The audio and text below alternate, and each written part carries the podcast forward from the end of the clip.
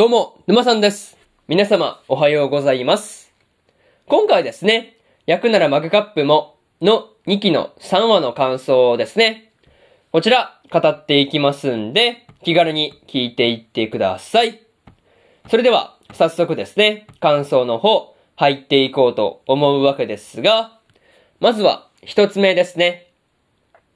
美濃焼ミュージアムというところで、姫野と美香と直子の3人がですね、まあ、美濃焼ミュージアムに行っていたわけなんですが、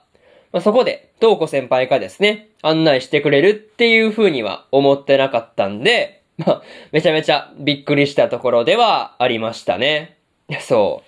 う。しかもね、東子先輩が着物姿だったっていうところで、まあ一瞬誰か気づかないところではありましたね。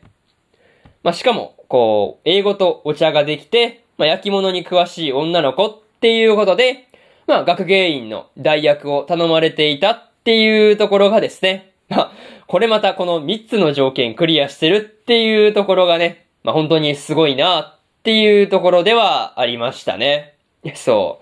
う。いや、なかなか、その、英語ができるっていうのはわかるんですけど、お茶までできるのかっていうところでね、まあびっくりした話ではありましたね。またね、美濃焼は伝統にとらわれずに異文化を受け入れるっていう懐の深さがですね、まあ魅力だっていう話もあったわけなんですが、これはね、なかなか聞いていて面白いなっていう風にね、感じたりしました。まあその美濃焼の魅力の話はですね、美濃焼がこう時代によって大きく変化してきてるんだっていう話をね、まあ聞いていたからこそ、まあ面白いっていう風にね、感じたのかなっていう風に思ったりはしました。とはいえですね、世界中からこう多治見にですね、焼き物を学びに来ているっていう人がいるんだっていう話ですね。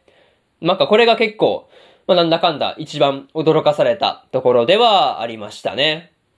まあそういうところで、まず一つ目の感想である、美濃焼きミュージアムというところ終わっておきます。でですね、次、二つ目の感想に入っていくんですが、メキシコからというところで、メキシコから来た姫菜とですね、姫野たちが、あ会っていた、まあ、出会っていたわけなんですが、まあ、わざわざですね、姫菜の作品を見に来ていたっていうところにはね、まあ、めちゃめちゃ驚かされたところではありますね。そう。いや本当にメキシコから来るっていうところがびっくりしたわけなんですが、まあ、しかもね、その名前が、姫野のお母さんの姫菜と同じだっていうところがですね、なかなか面白いところではあったんですが、姫菜からしてもですね、見に来た作品を、まあ、作った、えー人の、まあ、娘ですよね。娘である姫野と会えるとは思ってなかっただろうなっていう風なことをね、感じたりはしました。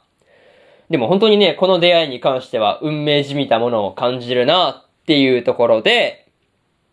まあしかもね、こう、まあ、多治見に焼き物を学びに世界中から人が来てるんだっていう話の後にね、まあメキシコから来た姫菜と出会ったんだっていうところで、いや本当に世界中から人が来てるのかっていうところで、まあその驚きが倍増した感じではありましたね。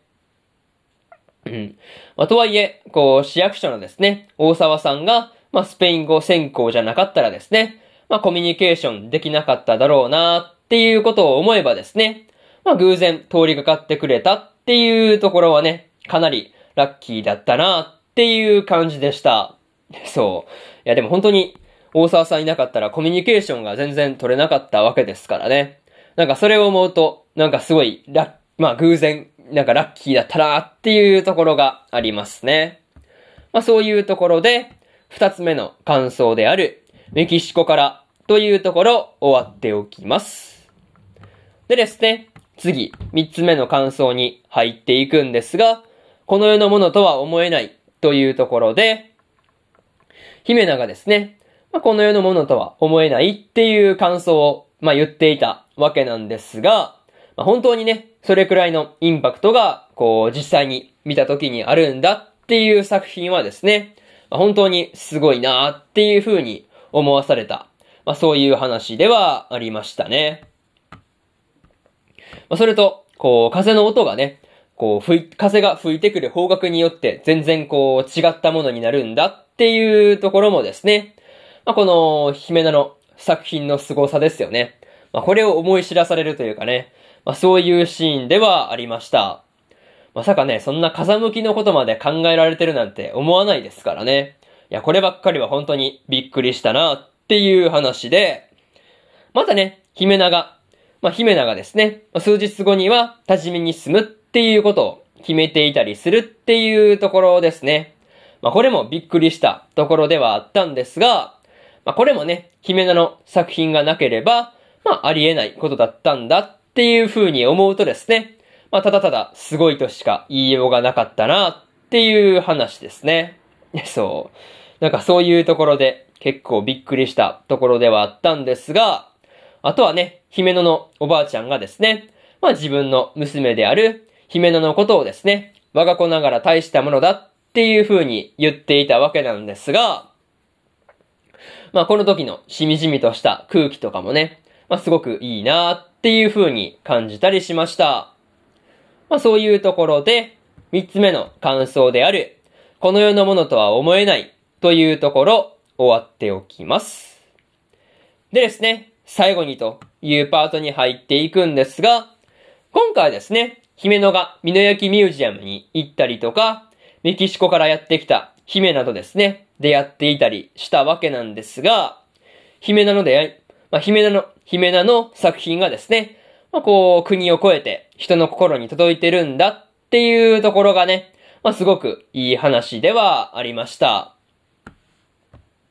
またね、姫名もですね、立ち見に住むっていう風に言っていたりしたんで、まあ、次回以降の話でもですね、姫野たちと、こう、まあ、絡みがあるというかね、まあ、話をするっていうこともあるのかなっていうところで、まあ、すごいワクワクしているところではありますね。まあ、それと、立ち見を歩きながら、まあ、作品の、まあ、こう、ひらめきですよね。まあ、これを探している姫野がですね、まあ、次はどんな場所に行ったりするのかなっていうところが気になるところではありますね。まあ、とりあえず、次回の話がどうなるのかっていうところで、まあ、それを今から楽しみにしておきたいなっていうふうに思ってますというところで、今回の役ならマグカップもの2期の3話の感想ですね。こちら終わっておきます。でですね、えー、今までにも、えー、役ならマグカップもの1期の1話の11話から12話の感想と、2期の1話と2話の感想はね、それぞれ過去の放送で語ってますんで、よかったら過去の放送もね、合わせて聞いてみてくださいという話と、今日は他にも日本更新しておりまして、世界最高の暗殺者、異世界貴族に転生するの2話の感想と、プラオレの第3話の感想ですね。この2本更新してますんで、よかったらこっちの2本もね、合わせて聞いてみてくださいという話と、明日はですね、コミさんはコミショウです。の第3話の感想と、真の仲間の第3話の感想、そしてですね、白い砂のアクアトープの16話の感想と、スカーレットネクサスの17話の感想ですね。この4本更新しますんで、明日もラジオの方聞きに来てください。というわけで、本日3本目のラジオの方終わっておきます。以上、沼さんでした。それでは次回の放送でお会いしましょう。それじゃあまたねバイバイ